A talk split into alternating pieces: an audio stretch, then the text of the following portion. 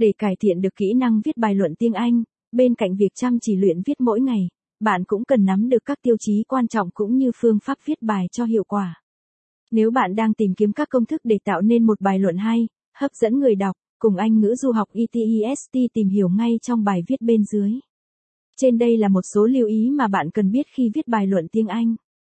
Hy vọng qua bài viết này, bạn sẽ có được những thông tin hữu ích, từ đó nhanh chóng cải thiện khả năng viết lách của mình.